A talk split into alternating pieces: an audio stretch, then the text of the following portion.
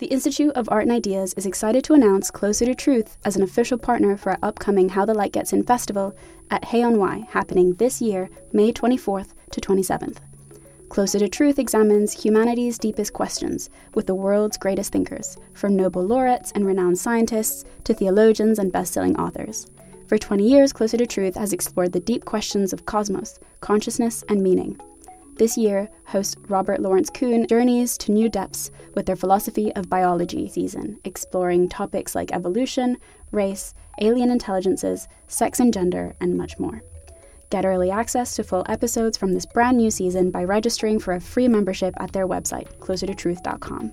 Discover the fundamental issues of existence, engage new and diverse ways of thinking, and seek out your own answers with Closer to Truth.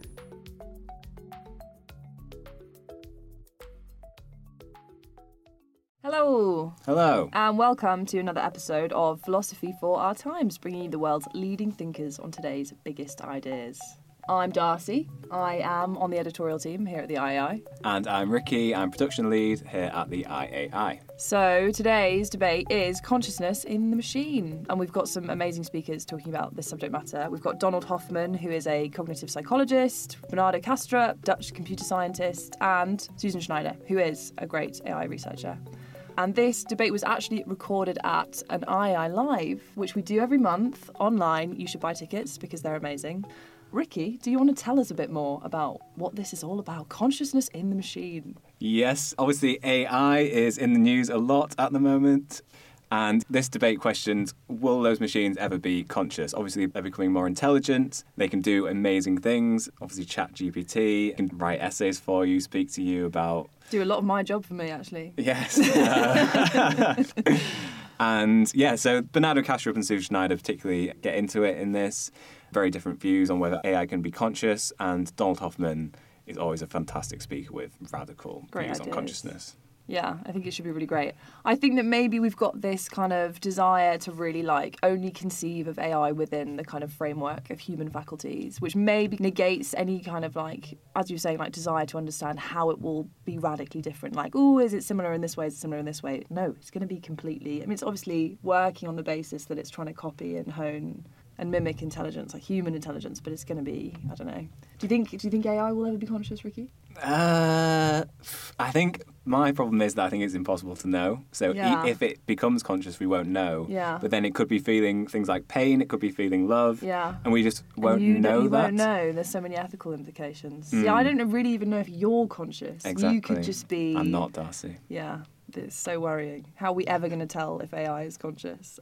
We should probably hand over to the host at this point, Curt Jaimungal. Take it away. My name's Curt Jaimungal. I'm the host of the YouTube channel Theories of Everything, and it's my distinguished pleasure to host this talk with Donald Hoffman, Susan Schneider, and Bernardo Kastrup. Donald Hoffman is an American cognitive psychologist working at the University of California, Irvine. He's making waves with his new theory, suggesting that instead of presenting reality as it really is, quote unquote, that our perception is tantamount to a desktop user interface enabling us to use reality effectively. Don's latest paper is Fusions of Consciousness, and his latest book is The Case Against Reality Why Evolution Hid the Truth from Our Eyes. Bernardo Kastrup is the Dutch computer scientist and is one of the prominent defenders of metaphysical idealism, the notion that reality is essentially mental. Bernardo has worked as a scientist in leading laboratories across the world, including CERN, searching for supersymmetry and uh, finding the Higgs as an artifact, and the Philips Research Laboratories, and he's a regular contributor to Scientific American. Susan Schneider is an academic and public philosopher, the William F. Dietrich Professor of Philosophy at Florida Atlantic University, and a recipient of the National Endowment for the Humanities Public Scholar Award. She's also the co director of the Machine Perception and Cognitive Robotics Lab at Florida Atlantic University, and her recent book, Artificial You and the Future of Mind, is now available. The question that we're going to use as a catalyst for this discussion is Should we accept that consciousness arises only in biological beings and that AI simply isn't made of the right ingredients? And we'll go in order of Don, Susan, and Bernardo. And welcome, everyone. It's good to see you all. So, Don. So I think the very question itself makes an assumption. It assumes that space and time and physical objects are fundamental, that that the fundamental reality of space and time and particles and quantum fields is not conscious, and that somehow consciousness is a latecomer in the universe, that somehow uh, life emerged from un, non-organic uh, starting points, uh, you know, like particles, and uh, then eventually consciousness emerged. And I think that the whole framework is is wrong. That our best science, quantum field theory with Einstein's theory of gravity, and evolution by natural selection tell us that space and time are not fundamental. The elementary particles are not the fundamental reality. And so the whole framework of the question how does consciousness arise from physical systems, neurons, or artificial intelligence is, is the wrong way to frame the question because space and time themselves are not fundamental. So we have to, to, to come up with a more fundamental framework to even address this question. What is beyond space and time? And physicists are finding new structures like decorated permutations beyond space and time. So they're going to change completely how we even think about this question. So, so my answer is that we're not thinking deeply enough about the question if we frame it that way. Susan. So I guess here I would say no, first and foremost. Um, I call my approach to machine consciousness the wait and see approach. Um, it's designed to be a middle ground between a view called biological naturalism, which says consciousness is intrinsically biological, and a view called techno optimism, associated with thinkers like Ray Kurzweil and other transhumanists. That view claims that conscious machines are inevitable as an outgrowth of sophisticated intelligence. I reject both of these views. Um, first off, let me say consciousness in machines, the idea is conceptually and logically coherent. We see it in science fiction films all the time. There's nothing logically flawed about the idea. My problem, though, is with the idea that the techno optimists have that mm-hmm. as AI gets smarter and smarter, consciousness will be an outgrowth of intelligent machines. So I think that um, we don't know if building conscious AI is compatible with the laws of nature. We don't know if it's technically feasible, even if it is compatible with the laws of nature, to actually build conscious machines. And we don't know if AI companies would even want to do it. I mean, look at the mess with Blake Lemoine, right? Um, he claimed that Google's LaMDA system was conscious and it got him in a lot of trouble. Um, Google's LaMDA system claimed to be conscious.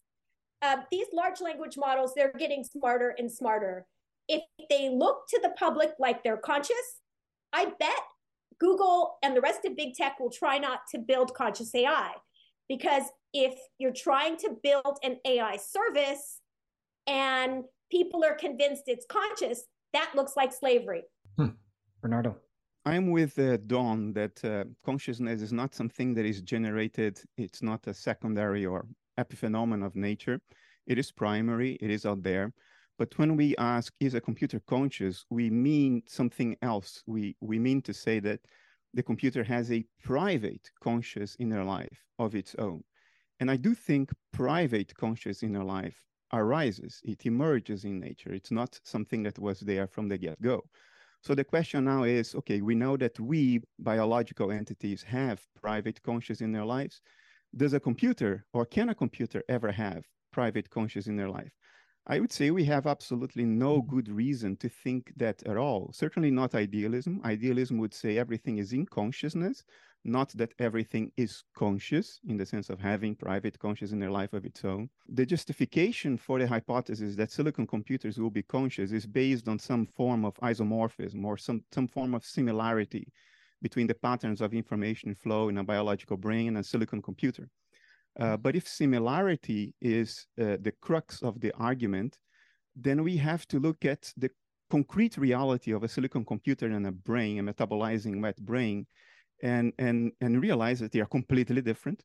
And that to find the similarity you have to take several steps of abstraction away from concrete reality until you find a level where there is an isomorphism. But it's entirely arbitrary to say that uh, at that level the similarity is defining and that all preceding levels don't matter although they show profound dissimilarities that those don't matter. To me this is a form of belief. I think the chance that a silicon computer will be conscious is just about the same as the chance that my computer will pee on my desk if I run an accurate simulation of kidney function on it. Now, when it comes to urine, we understand the difference between a phenomenon and the simulation of the phenomenon. But when it comes to consciousness, for some reason, we don't. And I think the reason for that is that the, the human impulse for religion manifests itself in whatever way it can. And transhumanism is, a, is an expression of the religious impulse. And it abandons reason, abandons evidence, and engages into a very suspicious uh, form of thinking that is more about wishful belief than, than reasoning. All right, let's penetrate to the core of this dispute. What is consciousness and what best explains consciousness? We'll go in order of Bernardo, Susan, and Don. And Bernardo, briefly, if you don't mind explaining to the person or thing being simulated in the machine, does it not feel wetness? the wetness is not outside the machine, but to what's being simulated. If you could integrate that into your answer. So when I use the word consciousness, I mean phenomenal consciousness. An entity is conscious if there is something it is like to be that entity. In other words, if the entity has experience at the most basic level. So for me, consciousness does not require higher level mental functions such as metacognition, self-reflection, introspection. No, if there is something it is like to be something, then that something is conscious. Is there something it is like to be an entity in a computer simulation? No, I don't think there is anything it is like to be that entity. In the same sense that there is nothing it's like to be my computer mouse. Actually, there isn't even a mouse because no, not everything we have a name for in language is an actual entity in, this, in the ontological structure of nature. So I think the, the, the, burden of argument is on those who think computers will be conscious, because I don't think we have any reason uh, to entertain the hypothesis seriously at all. I, I can't refute the hypothesis, but then again, I can't refute the flying spaghetti monster. The burden is not on me to refute the flying spaghetti monster. People have to provide an argument for us to take that hypothesis seriously. I think conscious silicon computers are the same thing, and they are not better epistemically at all. It's just the same kind of, well, if, if I'm if I'm maybe myself, the same kind of nonsensical hypothesis. Susan, please answer the question, but also if you want to respond to any of the comments Bernardo had just made. I agree with Bernardo that it's the felt quality of experience, what it feels like from the inside to be that entity. And the big question is whether a machine could be conscious. Um, maybe I'll just address the issue from my perspective as the former leader of a big project at NASA and the NASA chair, because there my job was to articulate the relationship between consciousness and intelligence and talk about how we might locate either one in the universe. And one thing I want to caution against, actually, and I know all of us here, we have very detailed metaphysical theories of consciousness, is assuming from our theories that we can read in to the search for conscious machines or conscious beings on other planets. Because look at the search for life in the context of astrobiology. When you look at the definition of life that NASA endorses, for example, self replicating and capable of biological evolution, it is tremendously open, capable of Darwinian evolution in particular, to the possibility that life could look very different on other planets. It doesn't need to be recognizably life to us. The big thing that I think we need to do here when we search for other forms of consciousness is keep an open mind and realize that it's going to look very different than the human case. And I think the interesting question here from a theoretical standpoint is how different will allow it to be before we say it's not consciousness at all, which is one thing I want to throw out there. Mm-hmm. So Bernardo and I both thought, well, consciousness is essentially the phenomenal feel. Well, to me, that does seem like a necessary ingredient in consciousness. And if a machine lacks it, then to me, it doesn't seem conscious. It has some other qualities, and maybe based on those, it will be dangerous or it will be of moral significance. But I think that that is one thing where if we were to look for consciousness elsewhere, we might take as a fundamental ingredient. But I think it will be very, very different when we get to the case of synthetic machines. Briefly, you said it was necessary, the felt experience of consciousness. Is it also sufficient? If yeah, that's too long of an answer, then we'll get to Don's. Yeah, but I, I think that you know it, that that's where you get into issues involving how to define that felt quality. I mean, for example, there are some people who define consciousness in such a demanding way, like Daniel Dennett in his paper Quining Qualia, uh, you know, where he listed like seven fundamental ingredients, or other people try to build in a whole theory, like a higher order theory of consciousness that intellectualizes consciousness. And that's where I think we need to be incredibly open and humble and not import our own theories of consciousness into the debate too early. Okay, Don. Yeah, I would agree that uh, consciousness is something that's experienced, something phenomenal. So, for example, my uh, the taste of coffee, the smell of a rose, uh, the feeling of a headache.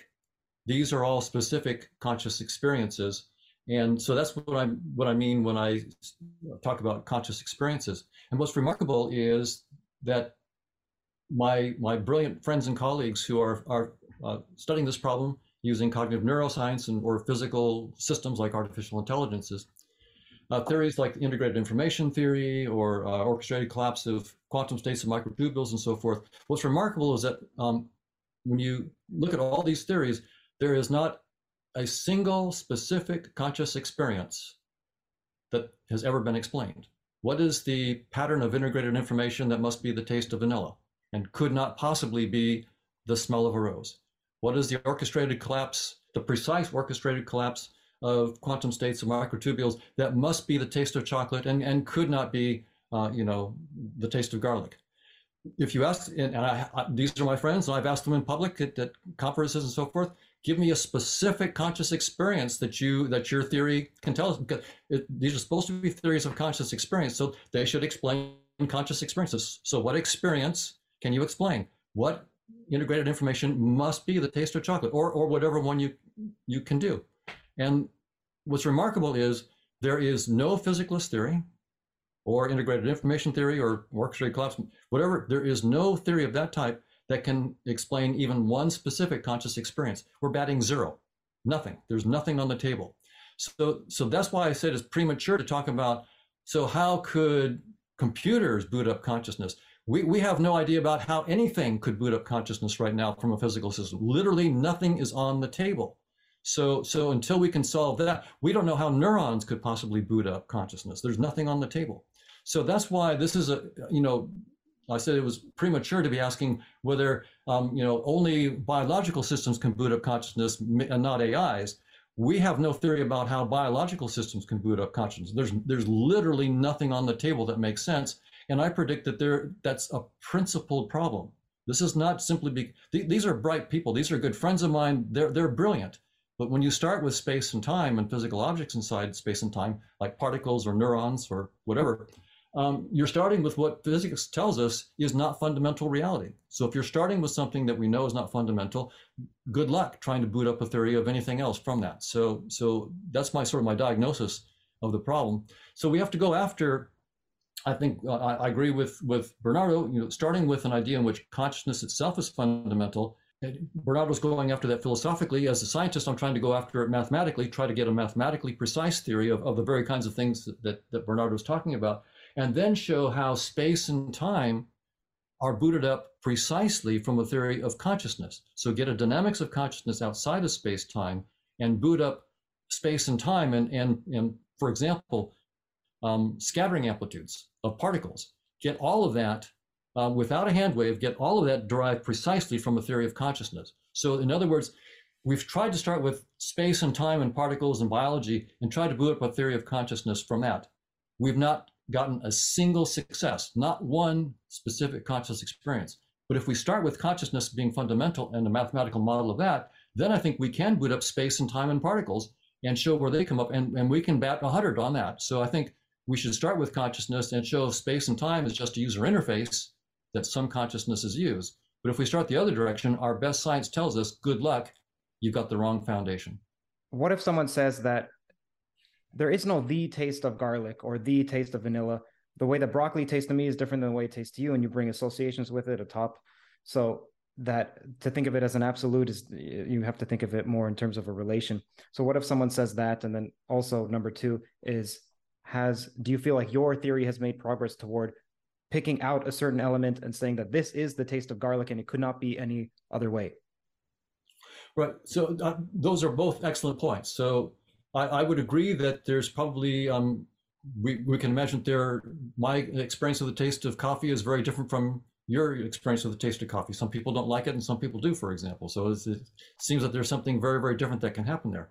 So a theory, a physicalist theory would need to explain first what's in common with all those people that we say that this is the taste of coffee, um, right? So we all, you know, say I'm, I'm tasting something like coffee when so what is if we find some kind of neural correlates of that great we, we can find neural correlates of the of the taste of coffee and we can then see how those neural correlates vary from bernardo to don to susan and and that's that's that's great so we can see those differences but as, if we're then going to have a scientific theory that says it's the neural activity or the orchestrated collapse of quantum states microtubules uh, or integrated information that's creating the, the taste of chocolate or the taste of coffee, then then those theories themselves are saying that they're, they're going to do this. They're, they're saying we're going to start with the integrated information. We're going to give you the taste of chocolate. Okay, well, no one told you you have to do that.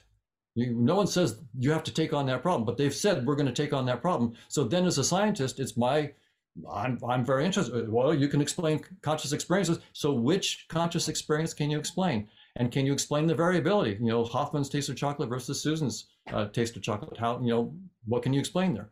Well, right now, absolutely nothing. There's not a single experience that they can explain. And, and again, you, no one's put a gun to their head and said, you have to start with physical systems and biology and boot up consciousness. No one said you have to do that. They're the ones that are volunteering to do it. And I'm just saying they volunteered to do it. And so, so far, they're batting zero.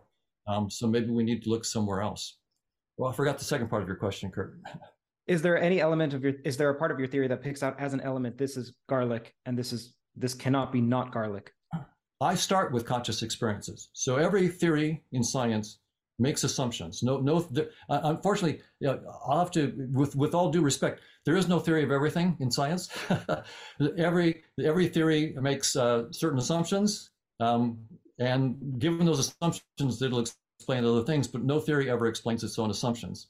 And so I start with conscious experiences and say, I'm going to start, if you grant me conscious experiences like the taste of coffee and so forth and a dynamics, then I'll show you how I can boot up space and time. And, and the reason I think that's interesting is because the, the physicalist approaches are saying, grant me space and time and particles, grant me biology. Oh, now grant me also these orchestrated collapses and these integrated information. And then all, you'll have to also grant me the experiences because I can't explain them. I have to stipulate the experiences too. I have to stipulate that there's this correlation between this experience and this integrated information or this orchestrated collapse. So they're stipulating space and time, the integrated information, and the experience. I say let's just stipulate the experiences. I'll explain all the rest from that. So, so by Occam's razor, it's a much simpler approach and therefore to be preferred.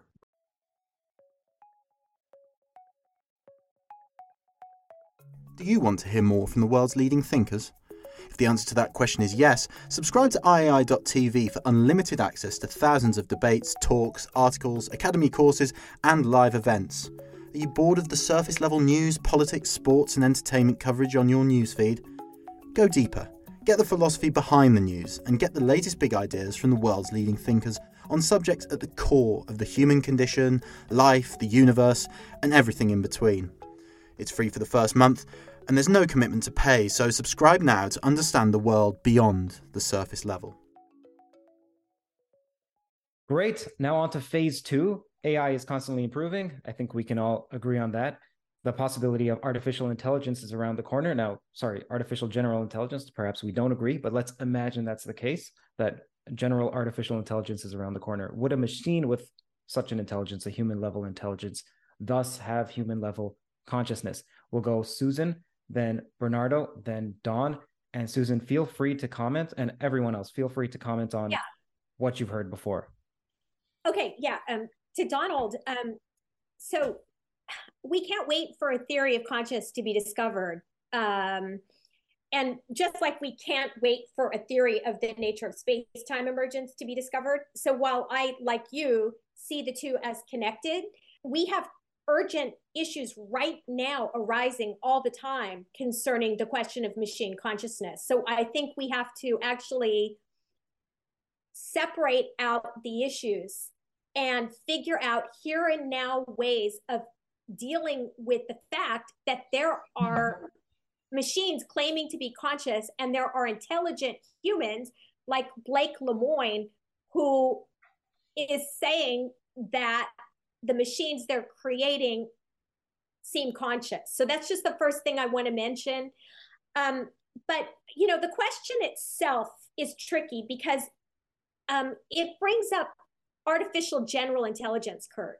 So you're asking about um, the possibility of AGI or artificial general intelligence and whether consciousness would fall out of that. And what I want to do though is just stress that I don't actually think there'll be anything like AGI ever created, at least in the normal sense that people have of AGI. So AGI is usually considered to be human level. So something that's functionally isomorphic to a human. AI companies have already beat humans in various domains. They're not going to dumb down their machines, right? I think that we'll see very soon what I call savant systems. I have several uh, questions for you just on savant systems yeah, written down, and we yeah. can get to that I at mean, some point or such an interesting thing because I mean, just as with a human savant, there are strange deficits, but they're beyond human capacities. So too, I think the first general intelligent systems that we'll see, they'll be like that. And they'll be made up of AI services and they'll be highly distributed, right? They'll be so different from us that we cannot assume that they're conscious. To get back to the end of your question, you're wondering, well, would these kind of entities, whether they be AGIs or savant systems, be conscious? Mm-hmm. well, I think we need to conceive of a situation where there's something like a global Google brain, combined processing of different AI services owned by Google that spatiotemporally distributed and that's the savant system. And why believe anything like that would have the felt quality of experience unless one dilutes down the notion of that to include panpsychism, the view that everything's conscious. I mean, I just can't see that sort of a system being conscious. But again, I have a wait and see approach. I'm in principle open minded. Do you mind explaining why you singled out Google? Is that just for instance, or did you actually mean that? Like Both. Google, it would be a Google brain. I mean, both. I mean, I think Google is a soft monopoly. It has a lot of very promising AI services. It has very intelligent large language models, but you know, and they have the aspiration, unlike OpenAI, which is also building very intelligent large language models. And I think we have to wonder if there's already a savant system instantiated across the planet right now that we just don't know about. And indeed, how would we even identify one if it exists? Okay. Bernardo. I think intelligence and consciousness are completely different uh, notions. Um, one can be objectively measured, that is intelligence, uh, as it is defined in, in AI, and computer engineering, computer science. Intelligence just means a certain way of processing data that leads to effective solutions to problems or answers to questions without the user having to give a recipe for how to produce the answer or how to produce the solution. So it's basically a, an objective way of processing data that leads to solutions. Consciousness is what it is likeness. It is the felt qualities of experience. These are completely different things. Mm. So even if we achieve general AI, and I think we will, I mean, I worked in AI myself, I think we will achieve general AI that doesn't entail or imply or even suggest that that goes hand in hand with private conscious inner life at all. Why did? Why would it? It's a completely arbitrary association that we make. Now, people might say, well, Bernardo, but if an AI claims to be conscious and behaves just just like a human and passes the Turing test, wouldn't we have to take it seriously? I would say, not at all, because it was constructed to look and behave like a human. I mean, we can construct a doll tomorrow that looks like a human. Will that similarity be grounds for us to suspect that the doll might be human? Of course not. It was constructed to look like it. Like it. In exactly the same way that a chatbot looks like a human talking, doesn't provide any grounds whatsoever for us to think that it may have conscious, private conscious inner life like a human, because it was made to imitate a human. It was deliberately constructed for that purpose. So that provides grounds for no philosophical speculation at all. So I think that the so-called ethical problems of dealing with AIs that claim to be conscious is equivalent to the ethical problem of judging um, the et ethical imperatives of the flying spaghetti monster. It's the same thing. In other words, it's a non-existing problem that we make up to maybe give expression to our repressed religious impulse or to entertain ourselves. But it's just not a thing at all. It's just not there. AIs are tools, and we have to have safety measures when we are using powerful tools. That's no different for AI. A nuclear power plant is a, is a tool to produce energy. It can also kill us. It can be dangerous. So we have to put safety mechanisms in place to protect us against the tool we created. AI is the same thing. It's a very powerful tool. It can go berserk. So we have to put safety measurements in place not to get hurt by the, the tool AIs uh, that we use. That doesn't mean that we have an ethical problem in our hands at all, not any more than we would have an ethical problem of, about shutting down a nuclear reactor and killing the thing. We, we don't talk about that problem in these terms.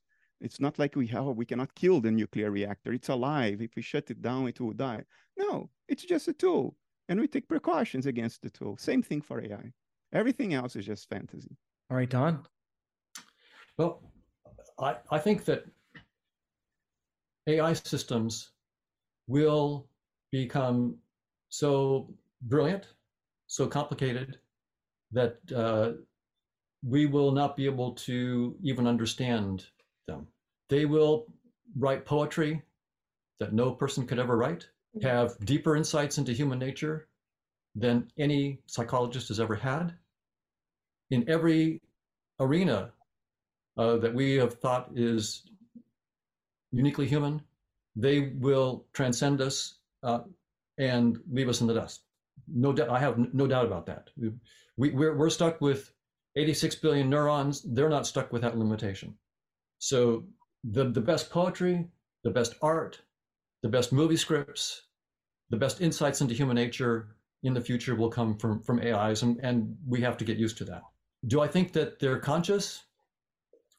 I think, again, I don't want to accept the premise of that, that question. I think the distinction that we make between living and non living things is not a principal distinction. It's an artifact of the limitations of our space-time user interface. So space and time, our perceptions are not a perception of reality as it is, it's a headset. We've evolved um, a, a, headset of you know four dimensions, the three dimensions of space, one dimension of time with physical objects. And a headset, a user interface, necessarily is simplifying certain things. It gives you good insights into some, some parts of the reality that, uh, outside, and it simplifies other things. So if consciousness is fundamental and space-time is just a headset, then I'm always, without exception, interacting with consciousness no matter what I do. When I pick up a spoon, when I drink a cup of coffee, I'm always interacting with consciousness, but my, my user interface is dumbing things down. So I, I don't ever see all the time the consciousness behind. When I when I talk with Bernardo, I'm just seeing skin, hair, and eyes, but but that symbol in my interface gives me genuine insight into Bernardo's consciousness. And I can tell if he's interested or if he disagrees. I, I get it. So my interface gives me a portal into Bernardo's consciousness. Whereas when I look at my cat, my portal is not nearly as good. I have some insight into the experience. It likes tuna, but it doesn't like, uh, you know, peanut butter. So there, I have some insight into into when I when I have a, an interface symbol that I call an ant.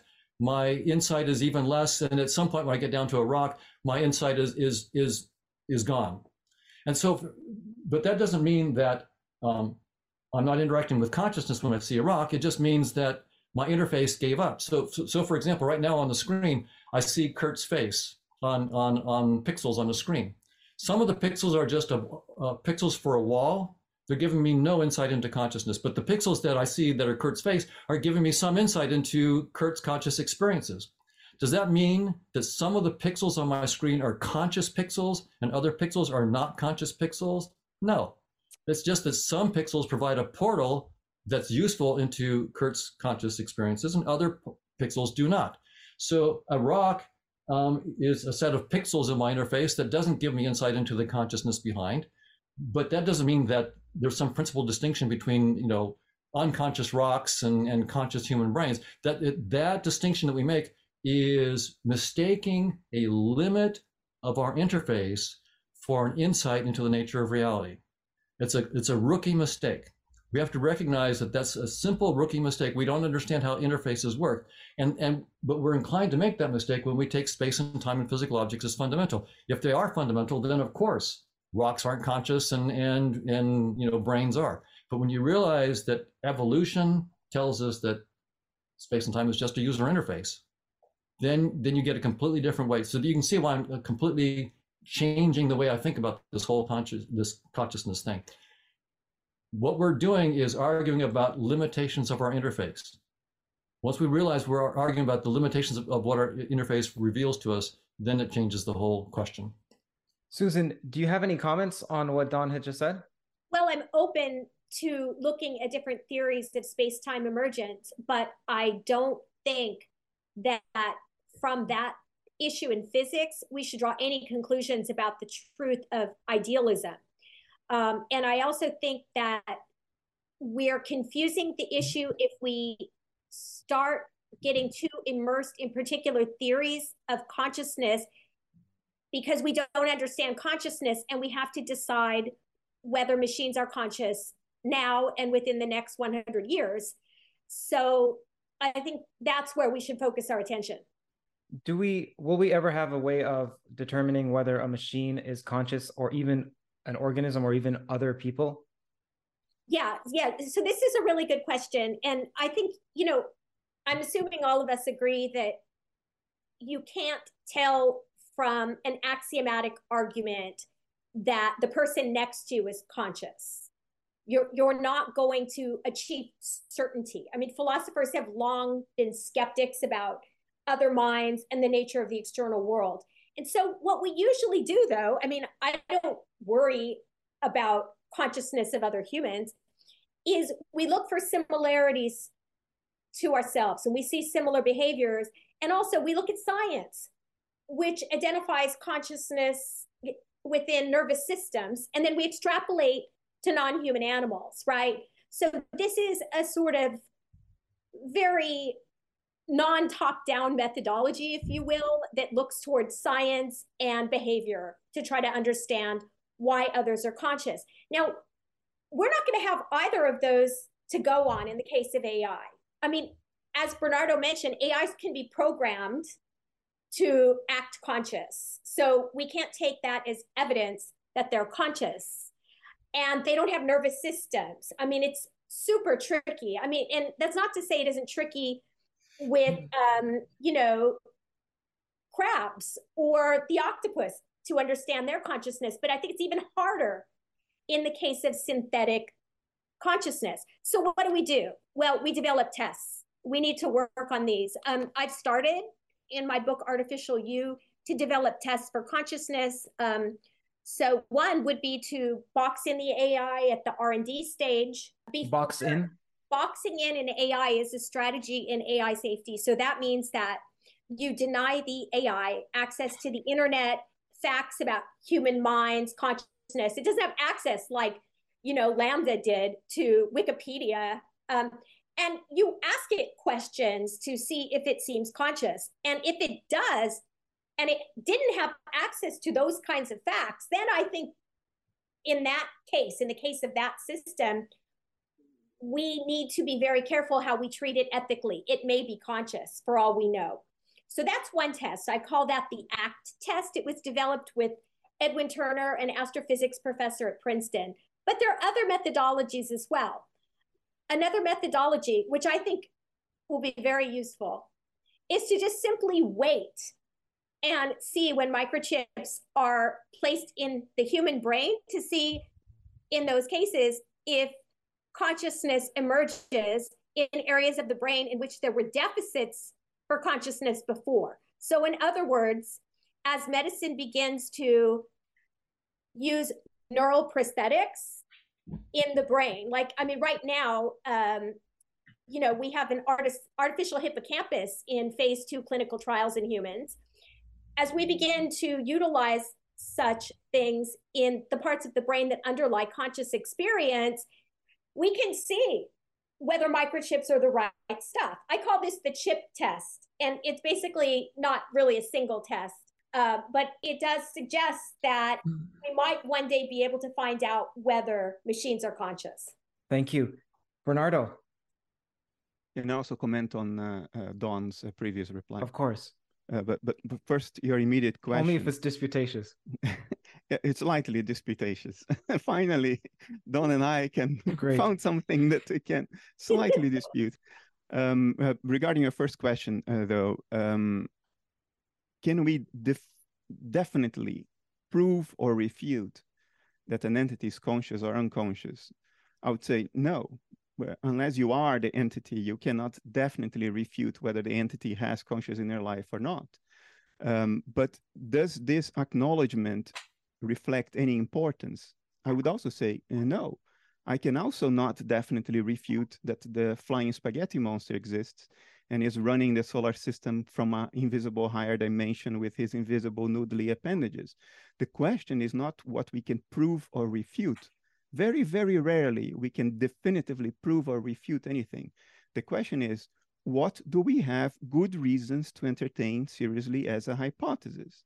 And I think that if all of you had experience designing microchips, you would know that we have absolutely no good reason to ever entertain the hypothesis that a silicon microchip constituted of millions of electronic microscopic electronic switches that can be opened or closed, which doesn't metabolize, doesn't have neurotransmitters, is a completely different thing, will ever be conscious. Um, it may look like it is conscious because it is constructed to look like that. And that, that doesn't mean that it is conscious. Now, regarding uh, uh, Don's point, I, I know where he's coming, I know where you're coming from, uh, Don, and, and I agree with the truth of what you're saying. But I also think it's important that we acknowledge the legitimacy of a very precise and natural question. If somebody was here uh, in my study sitting next to me, looking at this entity here, me, and then looking at this other entity, a metal uh, bottle, it is legitimate to ask, uh, is this thing here correlated with conscious inner life? The answer would be yes.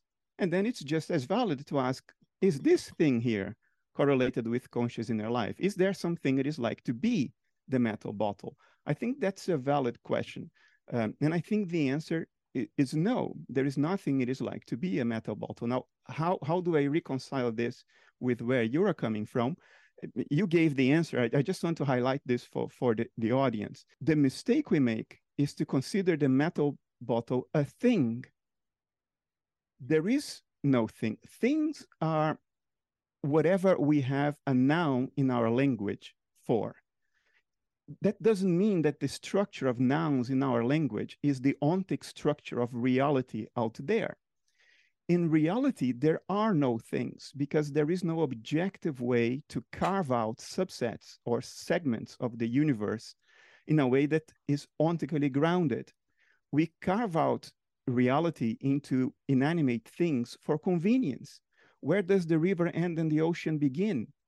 If I remove the spark plugs of a car and the car stopped running, does it mean that the spark plugs are integral to the car? Because without the spark plugs, the car doesn't move?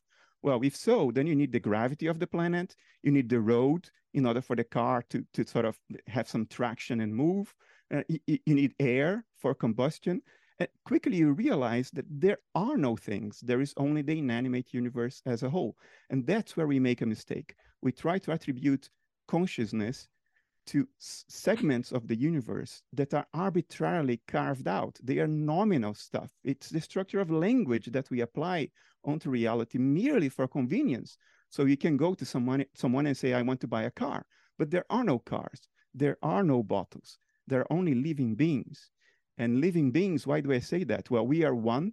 We are we are a living being. We know we are conscious, and we can judge by analogy what other things are very much like us, and therefore it's valid to entertain the hypothesis that they too are conscious. You can do that with other humans that behave like you, but are also structurally much like you when represented on the dashboard or the virtual reality headset. And you can go down to even single-celled organisms, bacteria, archaea, because they also metabolize. And metabolism is something very specific, very unique in nature. Nothing in nature that isn't metabolism look even remotely like metabolism. So that's where I think uh, um, we should legitimize the question, is the bottle conscious? And the answer is there is no bottle. You are carving out a subset of nature in a merely nominal and arbitrary way that is motivated by convenience, not by ontic reasoning.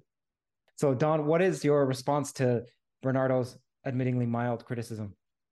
Well, uh, I would agree with uh, Susan and Bernardo. I'll, I'll just say I, I, agree with Susan that um, uh, from the fact that physics tells us that space-time is not fundamental, it does not follow that, that consciousness is. I agree with her completely. So that's an extra hypothesis that I'm making. And the that hypothesis will have to earn its keep. It will have to actually show precisely how space-time does emerge and give us back all the scattering amplitudes and so forth, or the hypothesis that consciousness is fundamental uh, is not interesting. So, so we'll see. So I agree with Susan on that, and and I agree with uh, everything that Bernardo has said. I'll, I'll, I'll say that this idea that um, space-time is just an interface, and that the distinction we make between living and non-living, or conscious or non-conscious parts of that interface, is is not a principal distinction that, that sounds like a very negative kind of thing, but let me say a, a, a, positive way that, that that deals with this issue of consciousness. One thing that we're very concerned about is, is the following. If I take a hammer and hit a rock, I'm not too worried. I'm not hurting. So I have no worry that something hurts because I took a hammer to a rock. Whereas if I took a hammer to a human body, I'm worried about that.